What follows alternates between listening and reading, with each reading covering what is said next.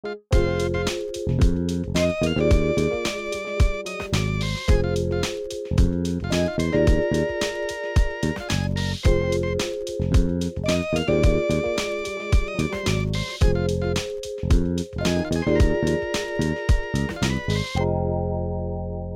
I want to do is I want to split tonight uh, the teaching part into kind of two segments. I want to kind of review where we've been, then we're going to sing a little bit in, in view of that stuff, and then we're going to talk a little bit more and sing a little bit more, that kind of deal. Um, spent a couple of weeks going through um, uh, talking about identity in Christ and what it means to be in Christ and to be a, a Christian.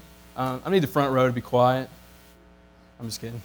uh, I mean, I do need you to be quiet, but I'm not mad. Um,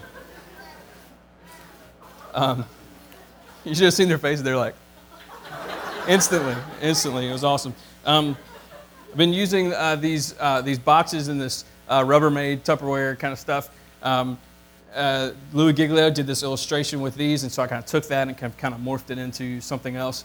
Um, we've been talking about identity and how um, what is inside of us is what determines who we are and how we live and, uh, and all that kind of stuff. And so we're kind of looking at the gospel in a visual way, and then we're kind of we're going to start to get into some of the practical things about, about what it means um, to be in Christ. And that's something you see all throughout the, the old, all throughout the Old Testament.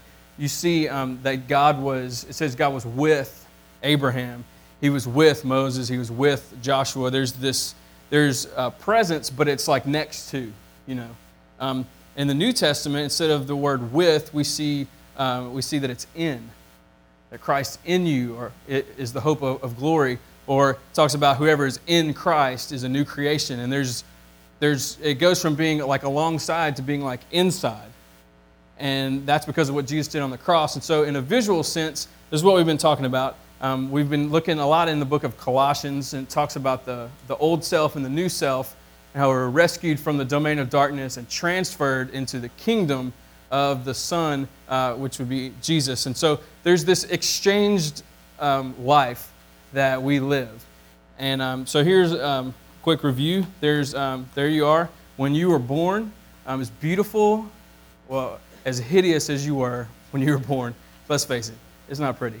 Um, eventually, you got cute, but initially, not so much. And so, but the thing is that when we are born, there's this bloodline that's been passed down from parent to child ever since um, God, what we believe God created Adam and Eve, and whenever they sinned, um, all of a sudden uh, they became like contaminated, basically, and uh, they were separated from God. And so we have this big God box um, that's over here.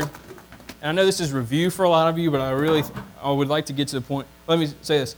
Um, I, uh, I, taught uh, on Wednesday nights at Parkview when they didn't have a youth minister, and um, and so I started off and I was doing this with them. And about the fourth week, I got to the review point and this hand goes up. And the girl, she's like, um, can I come and, and uh, can I teach this part? Because I, I pretty much got it. All right.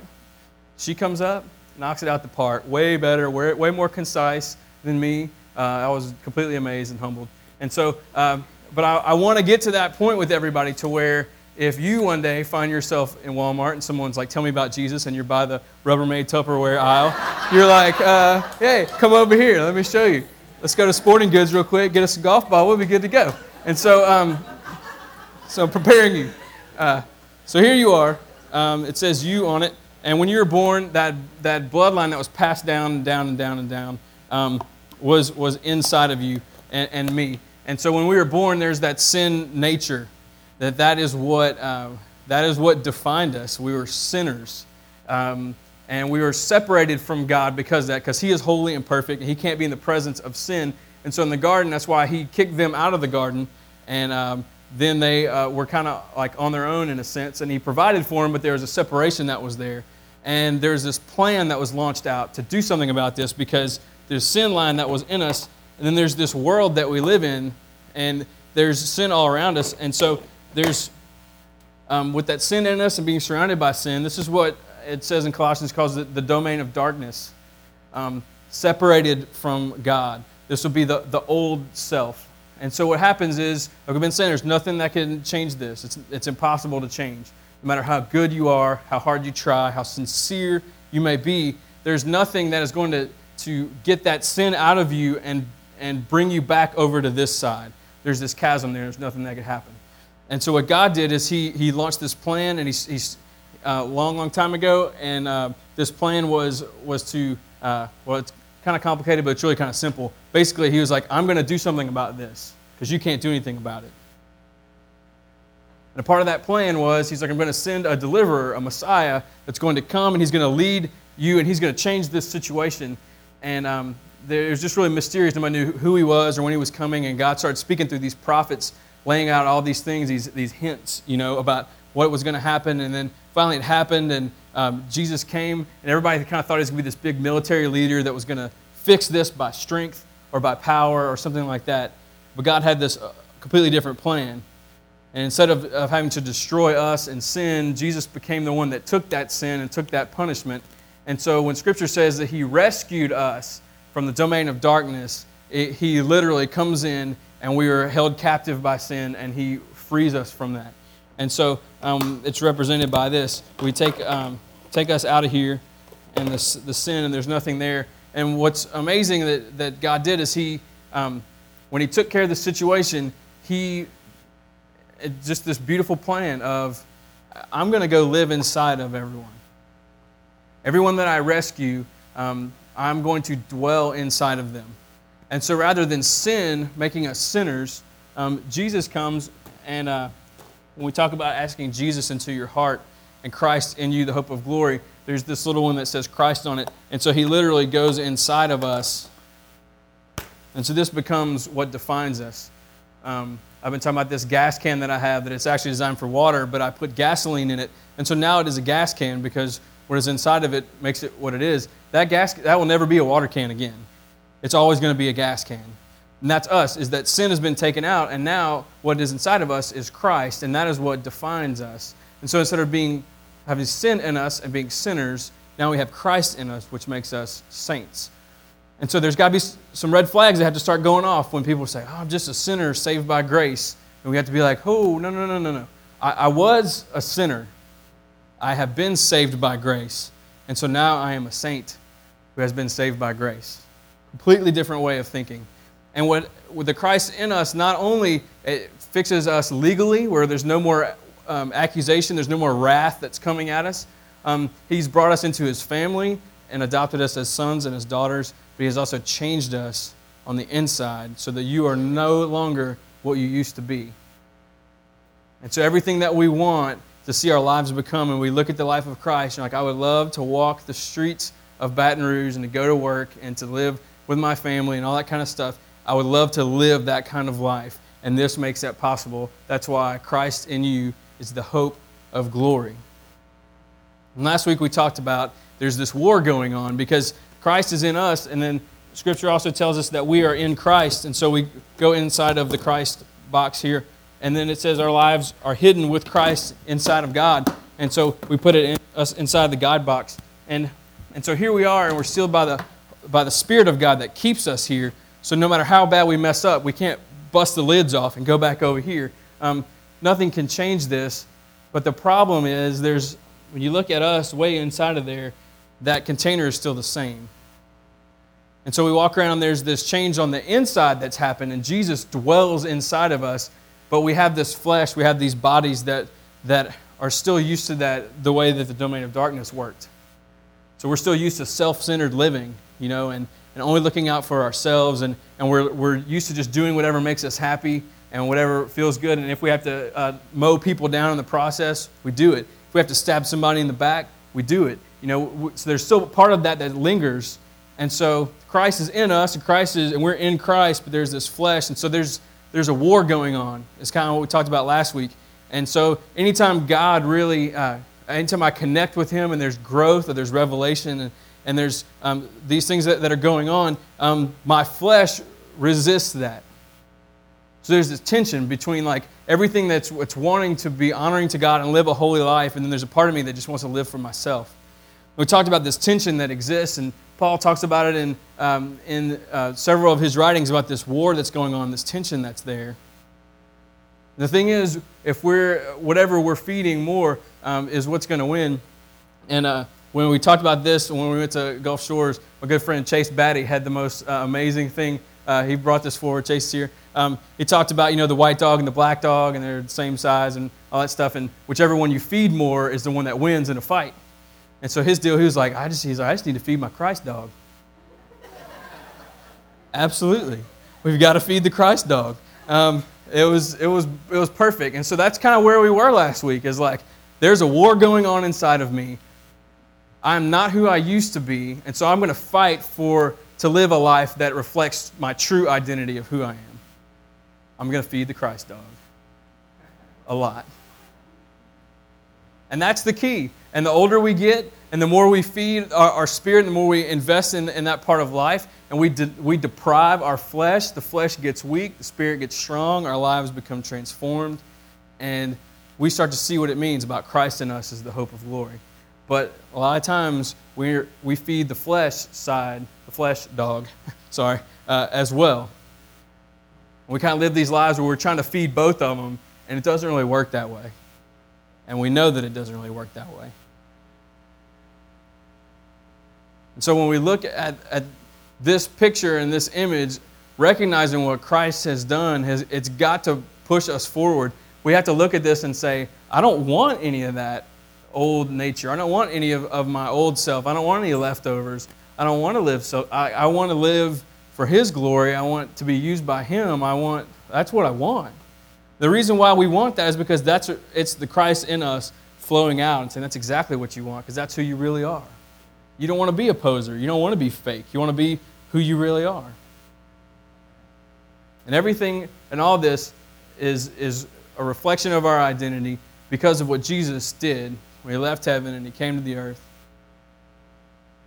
And so, as we sing and as we look at, at the word, um, as we, uh, like I said, as we go to Walmart, as you go to work, everywhere you go, this, this is a reflection of who you actually are all the time. And as down as we get on ourselves about like how sometimes we, we don't break old habits and there's a lot of that old stuff that lingers around and maybe we feel like we fail a lot, um, those failures don't define us. This is what defines us.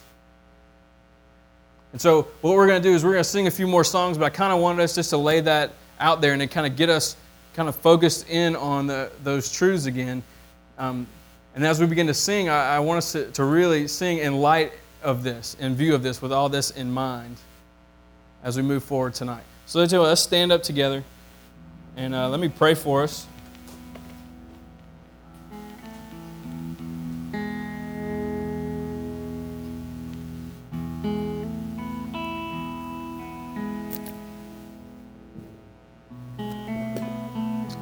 The song that we're going to do uh, first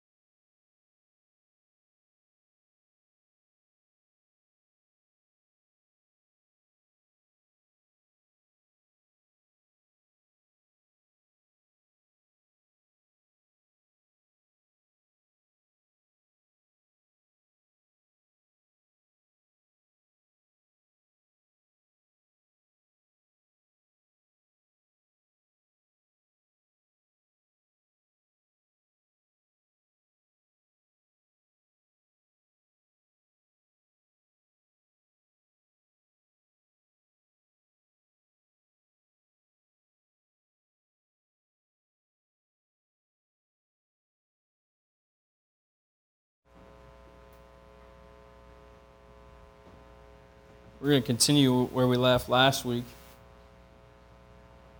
I'm talking about taking, putting off the old self and being resistant to the flesh.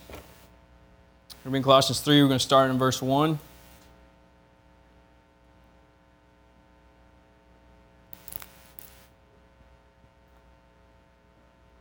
says, if, if then you have been raised with Christ, seek the things that are above, where Christ is, seated at the right hand of God.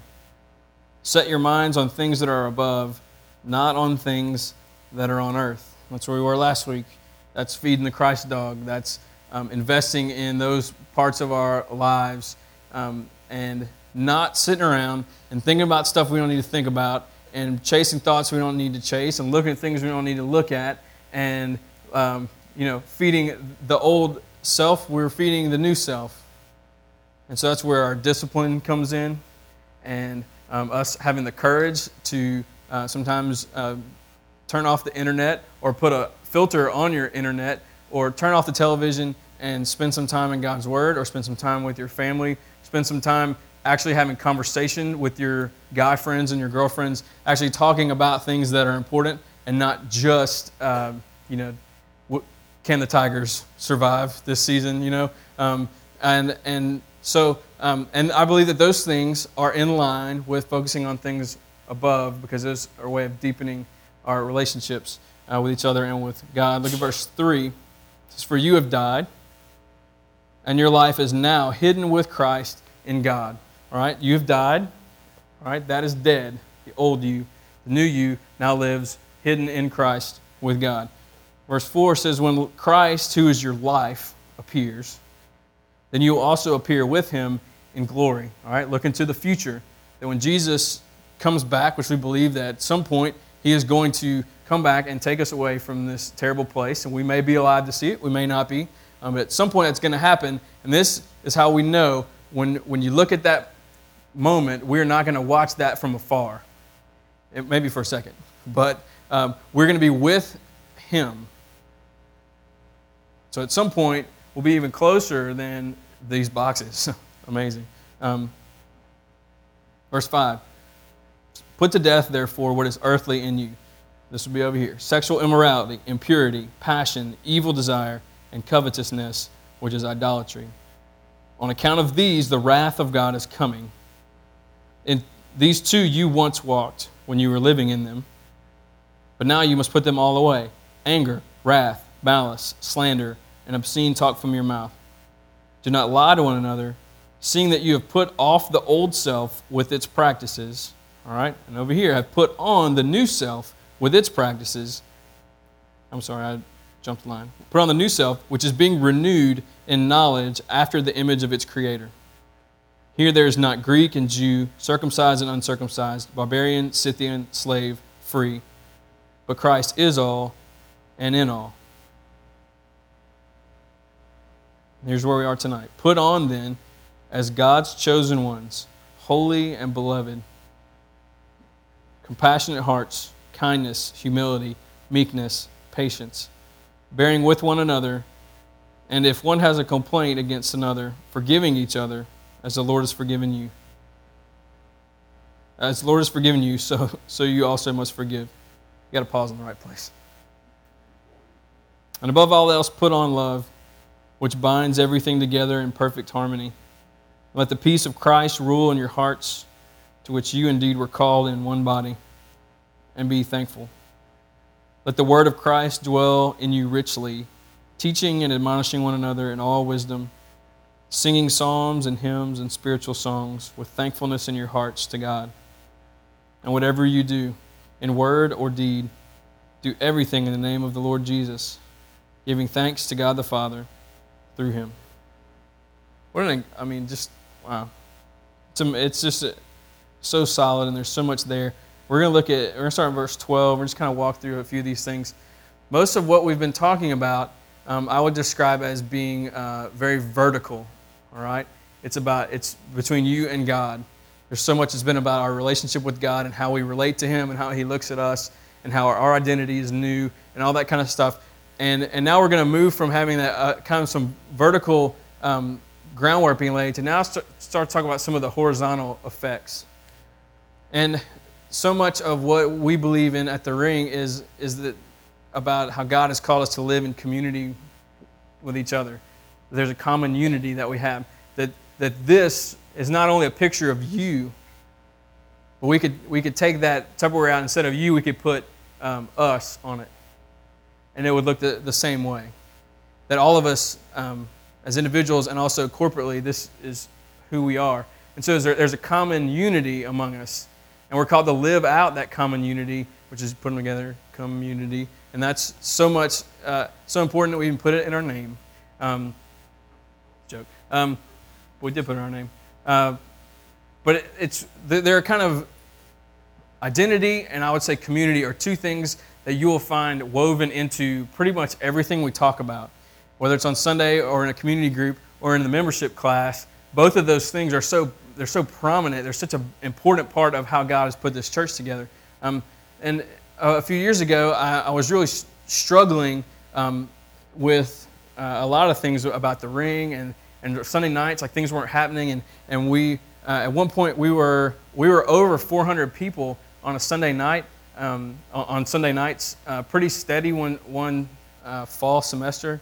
And I mean, I was I didn't know what to do, and everything was just great. And then the next semester, like, not only did the numbers dive, but like the people who were there, there, there wasn't a, a connection that was happening between the room and the Lord. And like the music was really flat, the preaching was really flat, like everything, and everybody knew something was wrong, but nobody really knew what to do about it. And after one of those nights, I mean, there was, it was the elephant in the room, and so I, I got up and I was like, uh, let me say this before we go. I was like, you know how like sometimes something's wrong, and you don't know what to do about it. Um, I was like, something's obviously not right, and I, and I don't know what to do about it. And uh, so I just asked for everybody just to pray for me and for the, the elders that we would kind of just begin to get a clue about what to do. And um, it wasn't it wasn't too long after that that uh, as we began to pray and we began to talk, something I don't I, I'm real hesitant about God told me this. I don't know if God told me this or He showed me this or I may have read it. You know, one of those things. Uh, somehow the Lord got to me this message that community um, community we think is is all horizontal, but community starts with the vertical.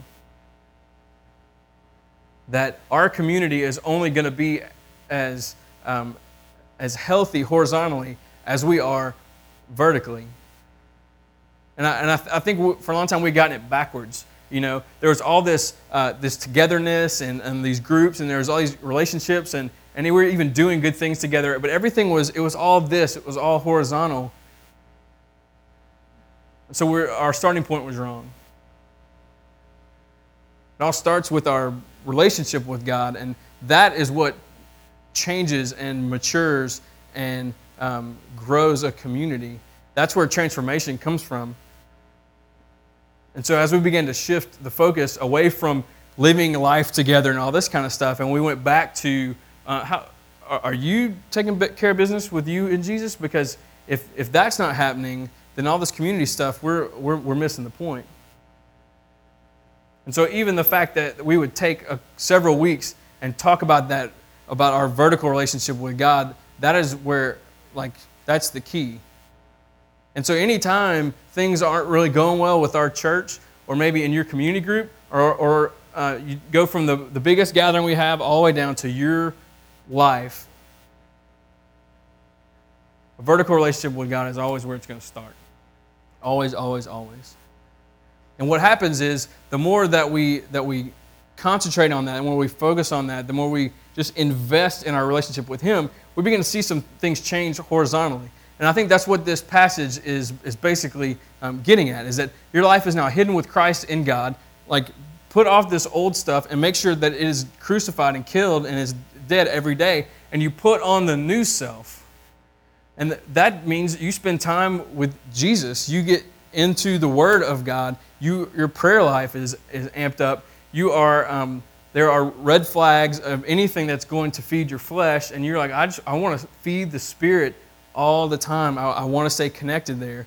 And what happens is, as that grows, these things start to happen. You start to relate to people differently. And that's the way this passage flows. It starts off vertical, and then it gets into all these horizontal things, and you start to look at how our, our identity affects the way that we interact with each other.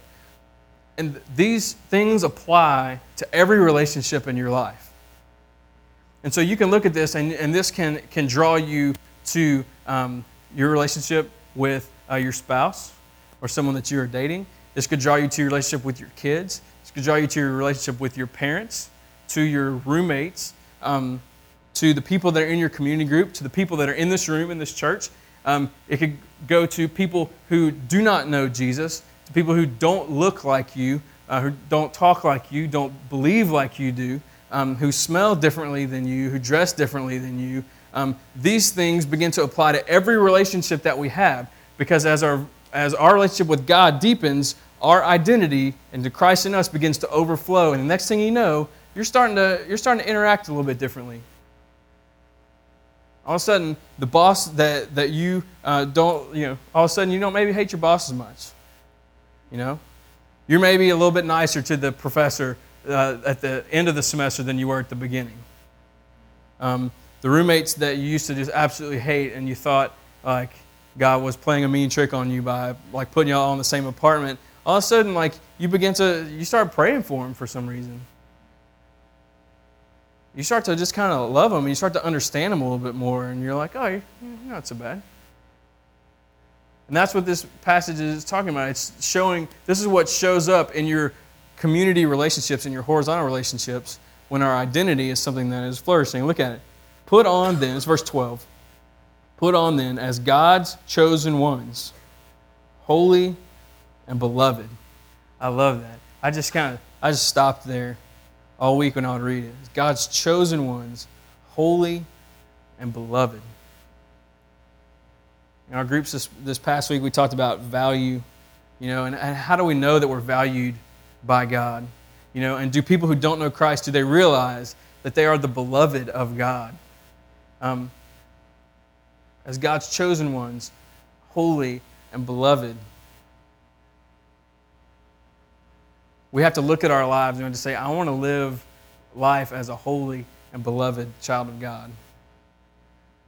Not as some little brat you know? I did a thing one Sunday night a couple years ago about just going through and showing like all the brats of the Bible. And you start looking at it, and there's all these people who are just self-centered and demanding and would just pitch a fit and immature. And all that did was uh, lead me right back to my own mirror. I was like, wow, I can find all these brats, and I see so many of the same things in myself. But see, I don't want. I don't know about you. I don't want to live as a brat. I want to live as his holy and beloved child. It says, because of who you are, this is, this is what you put on. Holy, uh, I'm sorry, compassionate hearts, kindness, humility, meekness, patience. I mean, I look at that and I'm like, man, I, how, isn't that just the opposite of the world that we live in? It's completely the opposite. I mean, no wonder Jesus was people. No wonder people were just drawn to him because he was he was so different than everybody else. Like, what is up with this guy? And we all know Christians who are just like magnets for relationships with people. And you look at their lives, it's because they exhibit these things, and people are like, "I'm drawn to you because you're a freak." you know, like people like you don't exist. Compassionate people don't exist. Patient people. I don't know anybody that's patient. I don't know anybody that is humble like that. And you may never have somebody come up to you and be like, Tell me what's different about you, you know? But God uses, uses that, those changes, and as the indwelling Christ begins to come out and change the way we live, He uses those differences to pique curiosity in people. That's what he does. That's what we do. And as his holy and beloved ones, he looks at our lives walking around, and while we may have some issues, what God wants to do is he wants to, to change those things over time. We want this instant, like, I want to be instantly humble. And guess what? When you're full of pride, you don't go from full of pride to being instantly humble. I always laugh at like Terrell Owens. You know, uh, if you ever watch him like interviewed, like one game, he'd be like, "I want the ball." Play his wide receiver for the Cowboys. Like, I want the ball. I'm a playmaker. The reason why we lost, I didn't get the ball but three times.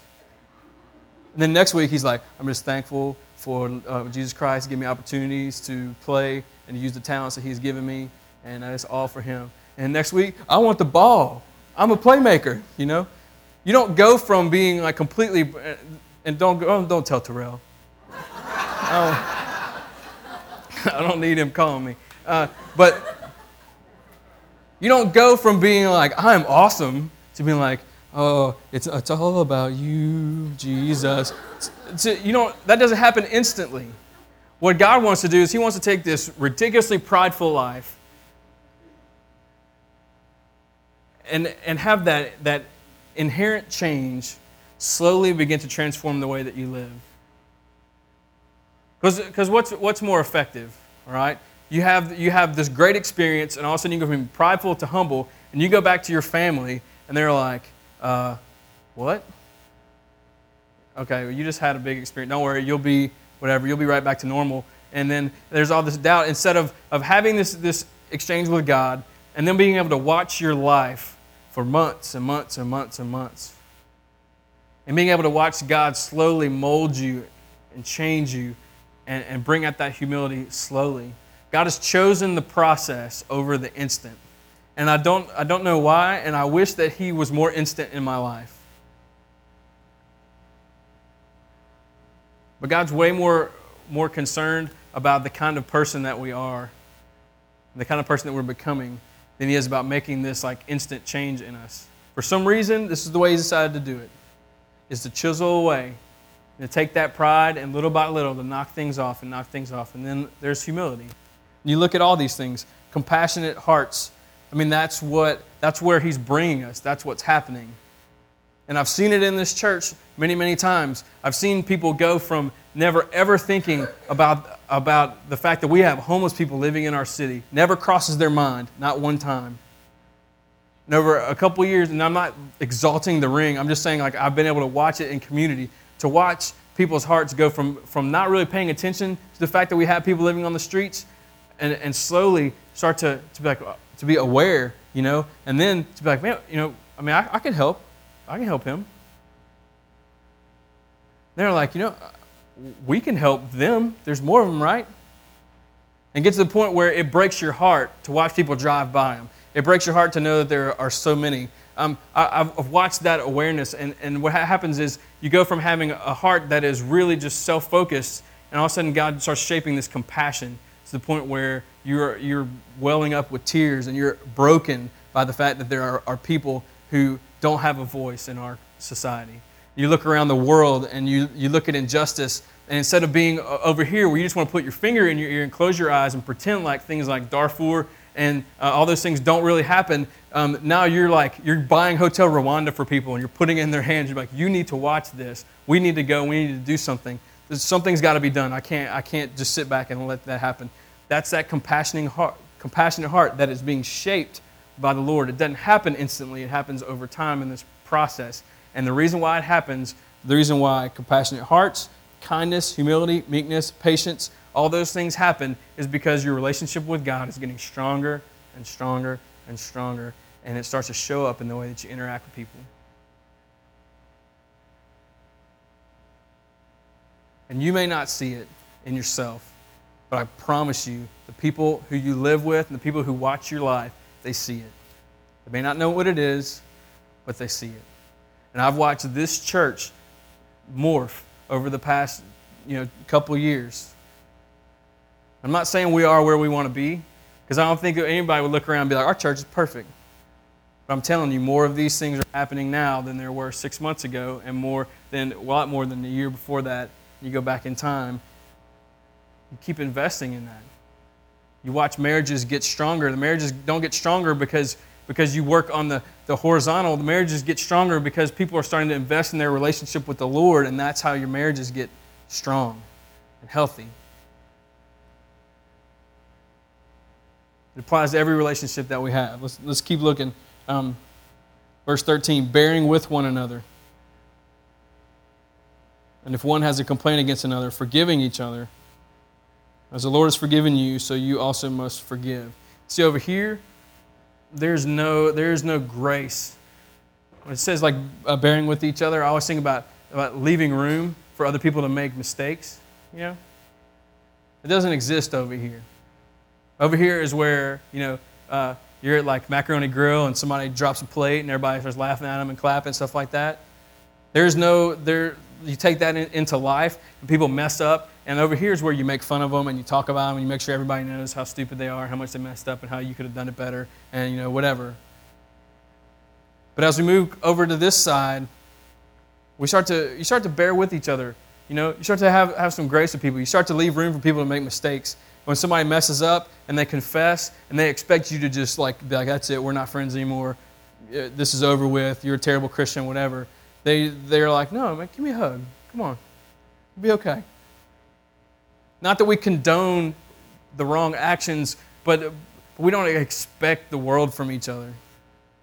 And that start it, it starts to happen. The more we get to to we grow in a relationship with God, those things happen. It talks about when when there's a problem, I mean you forgive each other.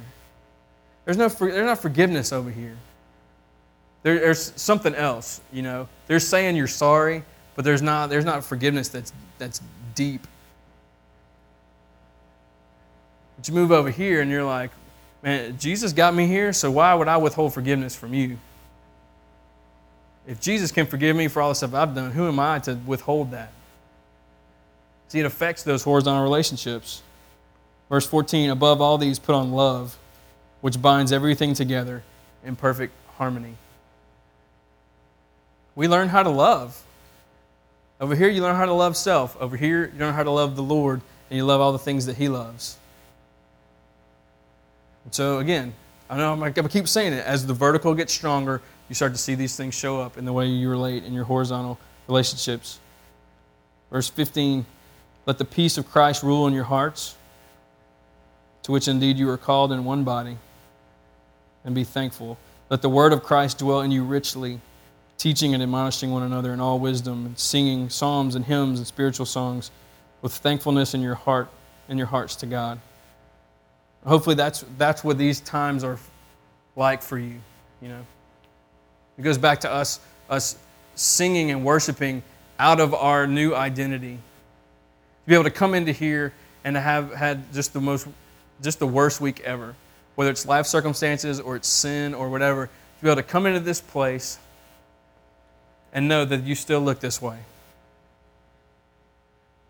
And to be able to sing those songs out of a heart that is thankful and that rejoices and doesn't abuse the grace of God, but embraces it.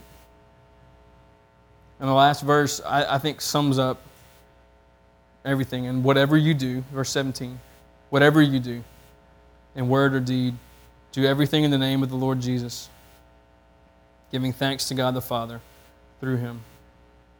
To do something in the name of the Lord Jesus connects to the fact that back then names were reflection of character. That's why you see in the Old Testament, you know, every time some, when they would name somebody, look at the bottom of your Bible and it says, like, and this name means, you know, the rock or, you know, whatever.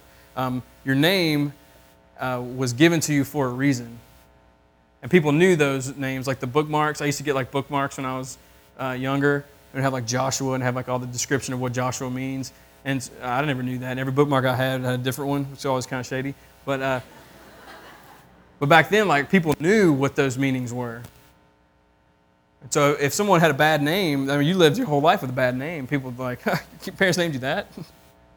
Guess we know why. But to do everything in the name of Jesus Christ means to do everything in the way that He would do it, a way that is consistent with who He is, because names and identity were synonymous back then. And so everything we do in word or deed, I mean, that pretty much sums it up. Everything you do, do it the way Jesus would do it